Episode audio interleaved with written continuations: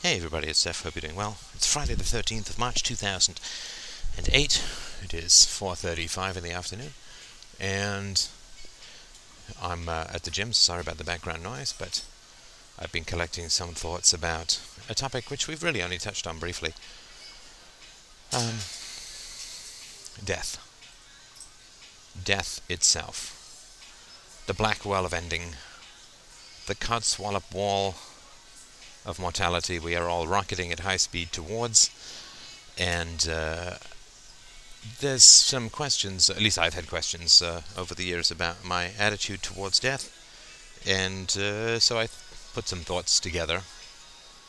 And uh, I had a recent health scare that turned out to be not such a big deal, but it was certainly put it into my mind, so I thought we would talk about it and uh, share some thoughts. And this is not any kind of uh, syllogism, of course. These are just merely a grab bag of thoughts about death, which is kind of something I believe that you don't want to.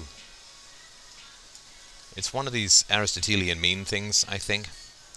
You don't want to live like you're never going to die. You also don't want to spend your life worried about death, otherwise, you end up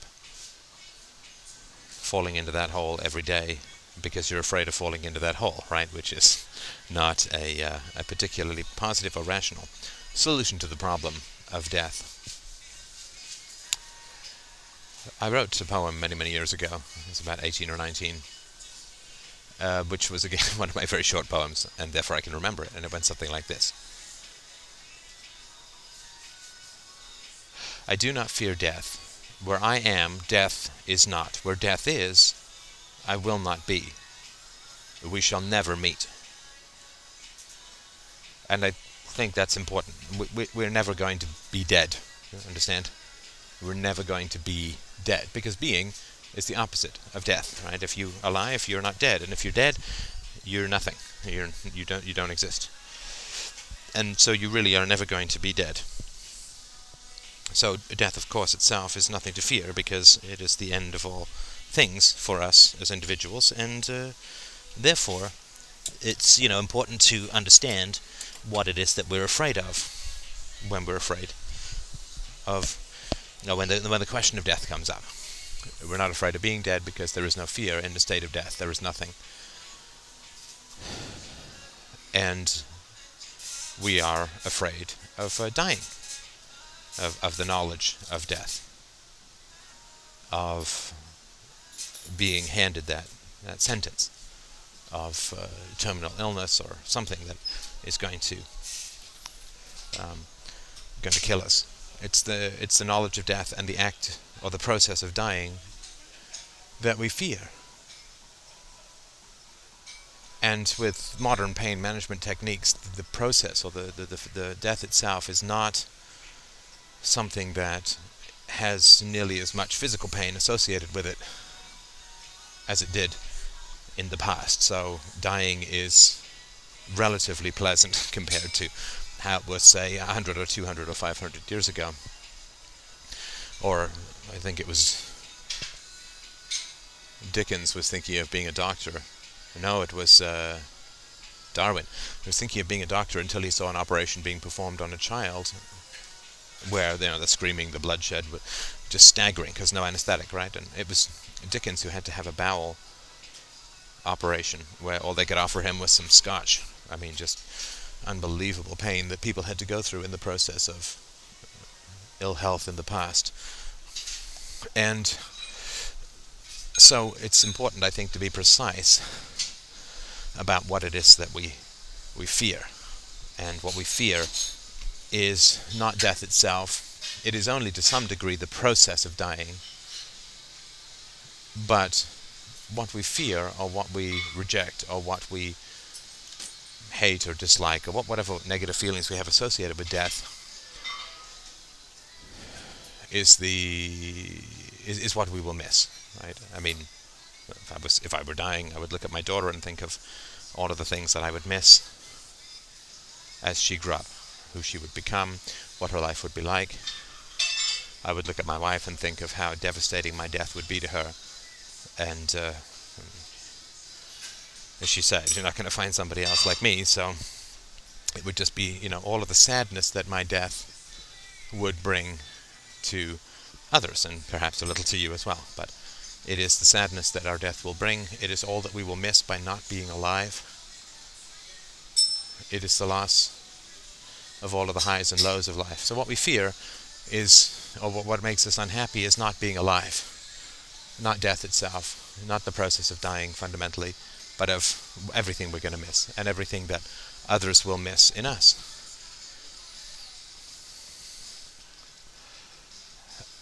And that to me is a very interesting distinction.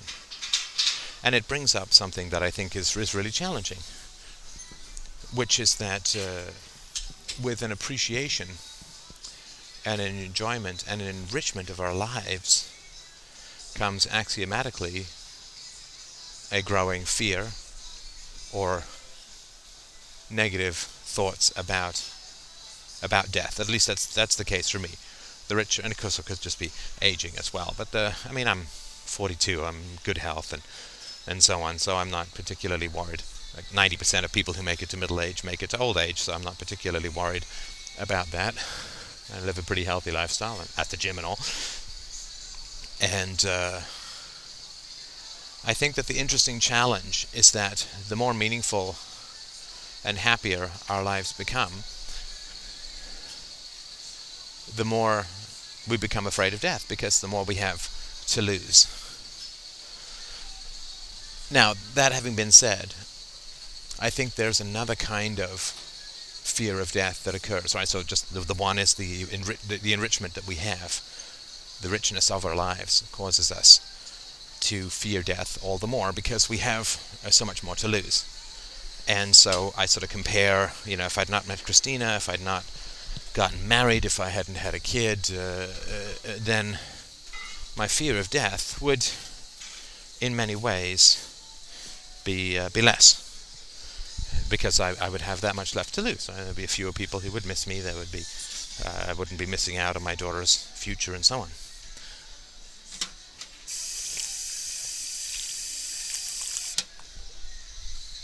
So the more and, and and part of what drove me on this path was the knowledge of, of death, right? And knowing death in the abstract is a little different from really getting it in your gut, so to speak. So, I, I mean, in, in hindsight, a lot of what went on for me in my early to mid 30s, uh, insomnia and the sort of uh, breakdown of, of prior illusion and the false self that I went through, the couple of years that I was in therapy and and so on, that came out of a, a growing consciousness of mortality and a sort of desperate desire to struggle out from under these suffocating glacial blankets of illusion and fight my way through to something clear and true and powerful and wonderful and honest and intimate. I, I, I felt I felt like a ghost in my own life. And that fear that I had was the idea of dying as I had been, as I had grown up, which was dying in the grip of illusion and emptiness and depression and kind of despair and nihilism. I mean, if, if we're not close to people, it's very hard to feel real. It's very hard to feel that there's honesty because when we're not close to people, we're either around all of the wrong people, or, and this is just another way of putting it, we um, we cannot be who we actually are for fear of offense and rejection, and so we live a life of empty shell conformity, right? Uh, avoid wrapping around a void in order to avoid the feeling of emptiness, which of course the false self is a desperate desire to avoid emptiness by inhabiting emptiness, right? like the state, is the attempt to solve violence with violence, and excuse me, religion is the desire to solve ignorance with ignorance. So the more, so so for me, it was the cognizance, the, the, the growing, really deep awareness of my own mortality that I did not have an infinity of time left with which to be wrong, false, with which to not live my values. Because I think, if I may put this metaphorically as usual, I kind of shot my values into the future like a grappling hook, thinking I had forever to climb. And eventually it just turned into a kind of skyhook that yanked me up uh, against my will, really, against my preferences for sure. And that growing awareness of, of mortality is what is what raised for me, I think, the stakes of truth and falsehood. And it began to impel me again, this was not, this was a ecosystem revolt. Uh, it, it began to impel me to to live with uh, honesty, more honesty, honesty and vigor and integrity, and to not, you know, shout and parade my values from the rooftops while living in an empty house of conformity on the ground floor. That was not uh, sustainable, and it came out of mortality, right? Um, procrastination is, in many ways, a belief in immortality, right? A belief that we have forever to correct the mistakes that we're making and to live with courage and honor and vigor and depth and passion and openness and with anger where where appropriate. So when I began to really get that I was going to die, and that really doesn't didn't for me happen in my teens or in my 20s, but in my 30s, I began to revolt against certain aspects of emptiness within my existence. I began to find the false falseness, the false self, addictions, unsustainable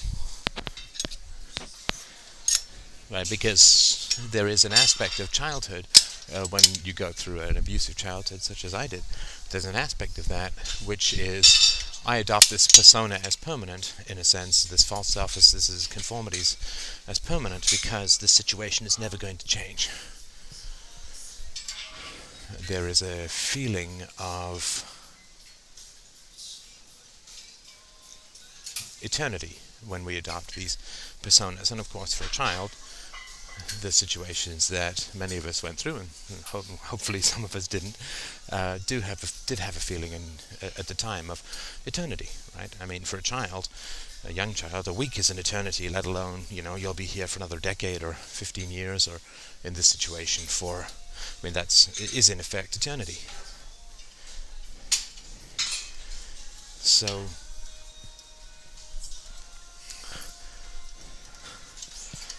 that that grip, that procrastination of eternity that I will put off authenticity because I get to live forever and I can always do it later. You know, like if if you knew that you were going to live forever and you were overweight, how long would it take you to actually start dieting? Well, a lot longer than if you knew that your dieting was interfering, your, your excess weight was interfering with your life and so on. Nobody would quit smoking if smoking had no negative effects on your health, because, you know, it's a pleasurable thing to do or whatever, right? I mean, if you are a smoker. So, the sense that our days in number are fixed, right? That it is a pile of coins or a bag of coins, and every day we take out a coin in the shape of a sunrise and on the flip side a sunset, and we throw it into the depths of emptiness and history. And that coin bag is finite, the pile of coins is finite, and we reach in and we don't know how many there are. We can only take one, we don't know how many more there are. Statistically, we have some idea, but we simply don't know for sure. And once we understand the gamble of the everyday, which is how long do I have? I could get hit by a bus, could get some sort of horrible uh, illness, or any of these sorts of things. Well, we, we don't have forever. And so we should try and invest, in my opinion, or at least this is what has been strongly impacted, inflicted upon me by my experience, both chosen and unchosen, is we should invest, of course, as much into the richness of the everyday. Right, that um, courage and, and virtue and integrity and even love, I would say, to a large degree, that all of these things are, are habits. And what we practice, we become. And I use the word practice in both senses of the meaning there, right? Or at least at least two of the many senses of meaning of the word practice. Practice in terms of what we do, and practice in terms of what we rehearse in action. So we we are what we do because our mind is empirical, which is why religious people don't kill themselves, right, to join God. it's not just a commandment, right? Our minds are empirical. There is no evidence of God, and that's why you need so much propaganda. There is no evidence of government virtue, which is why you need government schools. And we are what we do. And for me, of course, as I mentioned, the dichotomy between my values and my actions, which, I mean, I, I certainly forgive myself for, now that I understand what transition was actually required, and that I did not have the money for two years of three hours a week of therapy, uh, and to be able to get the time off from work when necessary because I was a owner. So I forgive myself with gentleness and kindness for my lack of integrity in certain areas in the past, and also because, I mean, everything had to change, and it was not possible before this, before I did change it. Like you know, you might you might want puberty when you're nine or ten, but you have to wait until you're ready, right? But there was an understanding as I got into my 30s that I wasn't going to live forever, and that I did not have forever to become who I was, or to stop pursuing the void of the false self and the fear of conformity. And as a result, I now have a life that I absolutely love, and this is so much to do with your generosity, donators, and subscribers. So thank you, of course, for that, as always, uh, endlessly. But now that I have a life that I love, I'm more scared to lose it. And that doesn't mean that I wake up every day saying, hey, hope I don't get hit by a bus today. But my caution has increased, right? I don't bike to the gym anymore because there's a couple of areas which are narrow bridges, fast cars, and gravel on the side, and it's too it's too nerve wracking. There's no safe way to get to the gym by bike, so I drive. And uh, other things that I would have done in the past, I simply don't do, and I'm much more cautious now than I used to be. I was much more reckless in the past. Um, so I have more caution now that I have more to lose. And before you get what you really want in life, death is kind of a, or the end of life is, is, is kind of a mixed, it's an ambivalent situation. And so I sort of, you know, this is sort of the paradox around death, at least that I've experienced, that the more you get what you want out of life, the more you're concerned about, you know, losing life as if you and I think we th- there's no way around that. You can't have a desire without you can't have a desire or a happiness without the fear of losing it, and we're all going to lose our happiness, and we're going to lose our unhappiness as well. Right? That's the mixed blessing to so degree of to some degree of the end of life. But you can't have these wonderful things in life without becoming afraid of, of losing them. At least that was certainly my experience when I had these uh, health scares.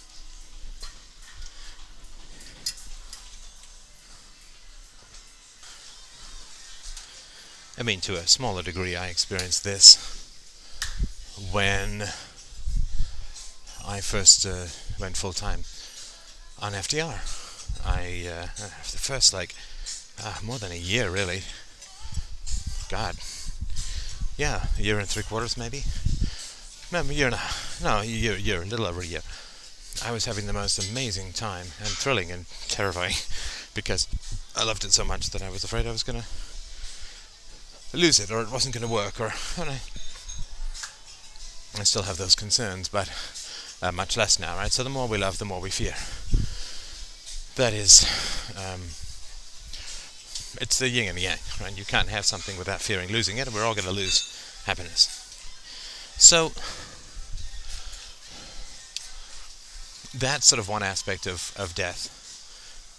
That, and I mean, of course, when we're so deeply loved, as as I am by Christina, and at least needed by my daughter, um, the, the knowing the suffering that they would experience if I were to die would only add to that. And of course, if you're not loved, you don't have that fear.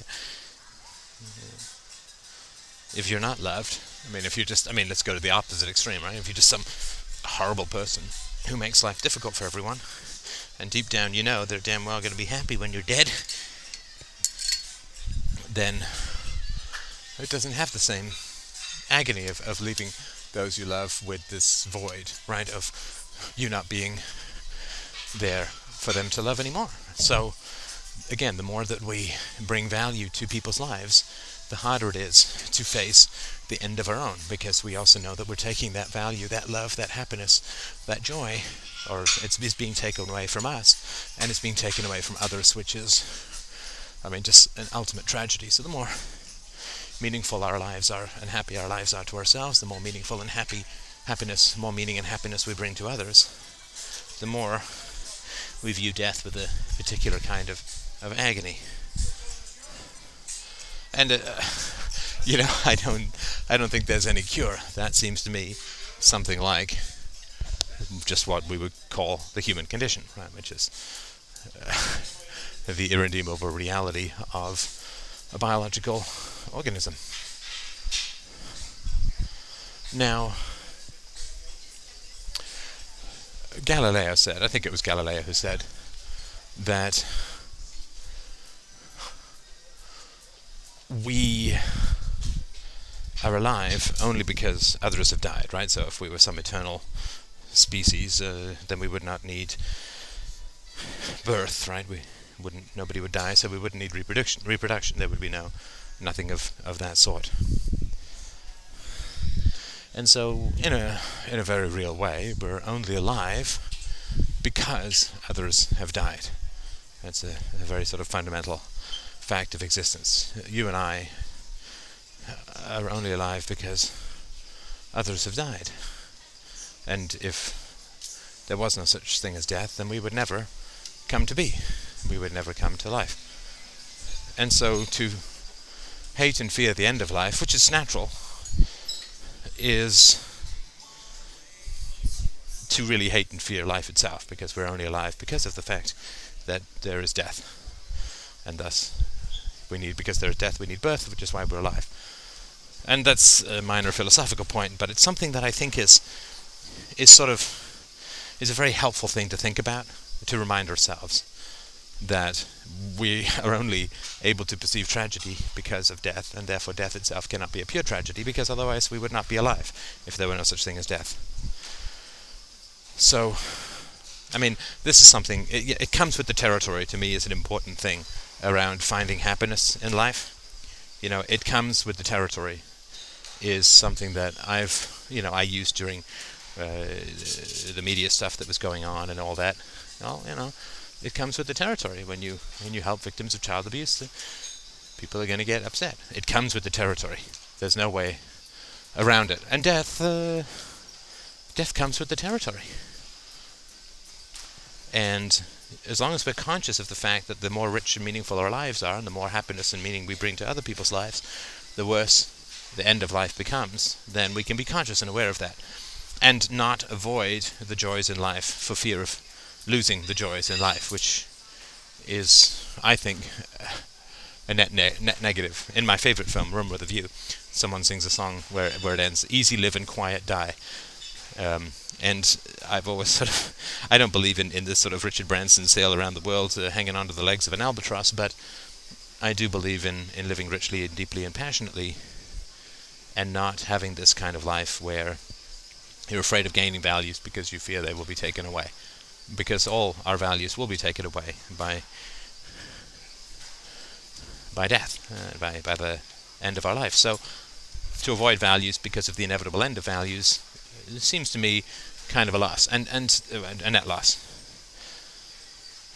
And that's another aspect of life that I'd sort of like to talk about, at least things that I've observed around death. Now, the friends that I had in my teens and 20s and uh, uh, 30s, early to mid 30s, maybe some some late 30s, they uh, to to my uh, way of thinking um, doesn't matter any particulars, but to to my way of thinking, they avoided going after really great values. To me, they settled into lives of bland and sometimes, I think, fairly dismal mediocrity.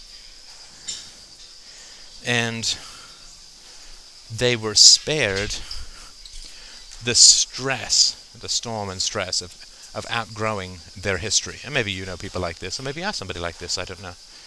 And and so they, they achieved, in a sense, well, they, they, they experienced less anxiety in their 20s and their 30s than I did because I was a restless, growing spirit and uh, constantly striving to outgrow the limitations of my history. And so people that I knew were uh, they, they, they did not try to outgrow their histories. They, basically just reproduced them in various to, to varying degrees of sophistication.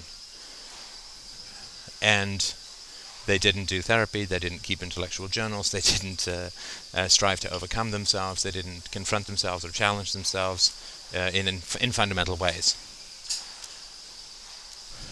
And uh, one of them went to an anger management class, but that was court mandated, and he flatly refused to do therapy even after I strongly suggested it. So they did not try to overcome their histories, and so they lived lives of complacency and relative, to me at least, relative peace throughout their 20s and, and 30s. But then, uh, and this is really uh, more more true in their 40s, early 40s, and, and to some mid 40s. What happened then was they um, they had uh, significant depression, and when you only look at things in your teens and 20s and sort of early to mid 30s, when you only look at, oh man, why am I struggling so hard? And why are other people not confronting their history, not dealing with, you know, for some problematic pasts, to say the least? But why are some opting for cynicism and eye rolling when it comes to psychology and self knowledge and wisdom and so on? Why do they get to get away with that and seem to be fine? whereas I am constantly struggling to overcome history, to grow, to challenge myself, to change my ways of thinking about myself. Um, the, the feeling then, of course, becomes uh, one of uh, eh, they're healthier, you know, they they didn't get their legs broken, so they don't have to do rehab, and I'm struggling to regain the strength of legs that they have innately by having them not broken, right? So the feeling that we're broken and we need um, we need to fix ourselves through an immense amount of work is something that really occurred for me. I felt that a lot. I had to fight that a lot in uh, in my uh, during my uh, storm decades, right? And it can be really hard to believe that they're riding for a fall and you're building from strength to strength, right? To to sort of recognize and understand that we're all broken and we all need to be uh, fixed, and uh, those who don't are in some ways the most broken of all because they actively often will interfere uh, and put down other people's attempts to heal themselves. It's, you know, the tortoise and the hare thing. You know, slow and steady wins the race, and, and, people who dart around and don't take a steady course of action around self-knowledge and growth uh, end up not doing particularly well, at least in my, in my opinion. And that's sort of been my, my clear experience. And so the people who don't lay the foundation for middle age, and, you know, as will occur in 20 years for old age for me, those who don't lay down the foundations for a mentally healthy middle age um, seem to be doing all kinds of fine in their 20s and 30s, and then they they hit a kind of depression, right? Because they haven't prepared and they haven't become authentic and they haven't struggled to overcome, and so they they then get caught in the grip of uh, repeating their histories, and it suddenly doesn't look like such a good deal anymore, right? It really, really doesn't look like such a good deal anymore to have taken that choice, to have taken that path or that road. And I think the interesting thing, at least that I would think about about that, is is that their lives now are not rich, not deep, not happy, not healthy in a way that I would, uh, uh, uh, in the way that I would understand it, in a way that I would look at it. And I think that that's genu- I think that's true. I don't think that's just sort of my opinion or thoughts. I think that's that that's true. And when you don't deal with your history, uh, you don't struggle to overcome and to grow. And then you end up in a situation where the history you know, really does become your prison, in my experience and, and, and observations. Then I don't know what your relationship is to death. Because life just seems to me like a shrinking prison cell in that situation. And, you know, 40, you know, to a lot of my listeners, that may seem kind of old. It's really not, right? I mean, I'm not you know, I'm I'm I'm only if I live to 84, which seems reasonable given my history and, and health. I'm only halfway through, and of course, the first 20 years were a complete washout, right? So, um, I've had 20 years of, of my own self, and I get twice that going forward, with some diminishing capacities later on in life. Of course, no guarantee for any of it, but for those of, of the people that I knew growing up who are in their early 40s now, one of whom just died, actually. Anyway, maybe that's partly why I'm thinking about this, but, um, you know, they have another 40 years to go, or maybe 50, or maybe 35. That's a long time to listen to the broken record of a history that won, right? To, to have the same kind of habits. And I think for those people, there is an ambival- highly ambivalent relationship to death, right? Because because with the knowledge of death comes the end of procrastination and the the sometimes catastrophic rise of DEFCON 4, of emergency stations, of must change, time's ticking on, days are draining away. But if you're not capable of change, and I would say that if people people who haven't significantly examined their lives and challenged their mythical preconceptions, which you don't have to come out of abuse. It's I mean all the stuff we're taught through religion, through schools, through statism, through the media. That's all nonsense, right? It's all destructive nonsense. So it doesn't have to have anything in particular to do with any kind of significant abuse. It's just that the culture we live in is is false, right? It's uh, immoral and epistemological and metaphysical lies, right? Political lies. Well, political is is lies, right? So the the falsehoods that we're all raised in, even in the absence of specific parental abuse, uh, you need to be confronted and overcome to to to be authentic, to be true to who you are. And if you haven't done it by the time you're in your late 30s and early 40s, that's really tough. And it's really tough to, to start, and I've not seen anybody who really has, and you know, maybe I'm sure there are some, but um, uh, actually, no, I can think of a few, but certainly none of the people that I've known, uh, I knew growing up, have made that transition to my knowledge. And then it becomes very interesting because then it's like, well, what is your relationship to death? If tomorrow is going to be pretty much the same as yesterday, but with middle age and thereafter depression mixed in. And that is a really tough situation to be in. And that, I think, is where some of the desperation that people experience comes from. Some of the desperation that people experience around life. And in, in which case, you, you don't have that much to live for. There's not going to be that much change or growth, but in, in, in fact, a kind of defensive false self decline and depression and emptiness and hostility and all that kind of those empty, echoing, defensive emotions. You are um, that, that's all you're going to be left with. And I think for people who live that kind of life, I think that death is sort of a mixed blessing, you know, because it is the em- end of life, but life is emptiness and defensive repetition and attack and self justification, all of which are exhausting and debilitating and enervating. And so for those people, I think death is not as horrifying a specter as it is for people who, uh, you know, have achieved the life that they want, the authenticity that, and, and the fundamental relaxation and happiness that comes from self-acceptance, self-knowledge, wisdom, courage, all, all the virtues that we talk about here. So I think there is no escape. You know, you either have the life that you want, and then you fear losing it, or you don't have the life that you want, in which case the fear is of having never had it. So I think there's fear. That's kind of what I'm saying. I hope this makes some kind of sense to you and not just a complete ramble fest. Uh, think of it as a distant sequel to the Death of My Friend's Mother podcast from many moons ago. And uh, I look forward to your donations. Thank you so much for listening, as always, and I will talk to you soon.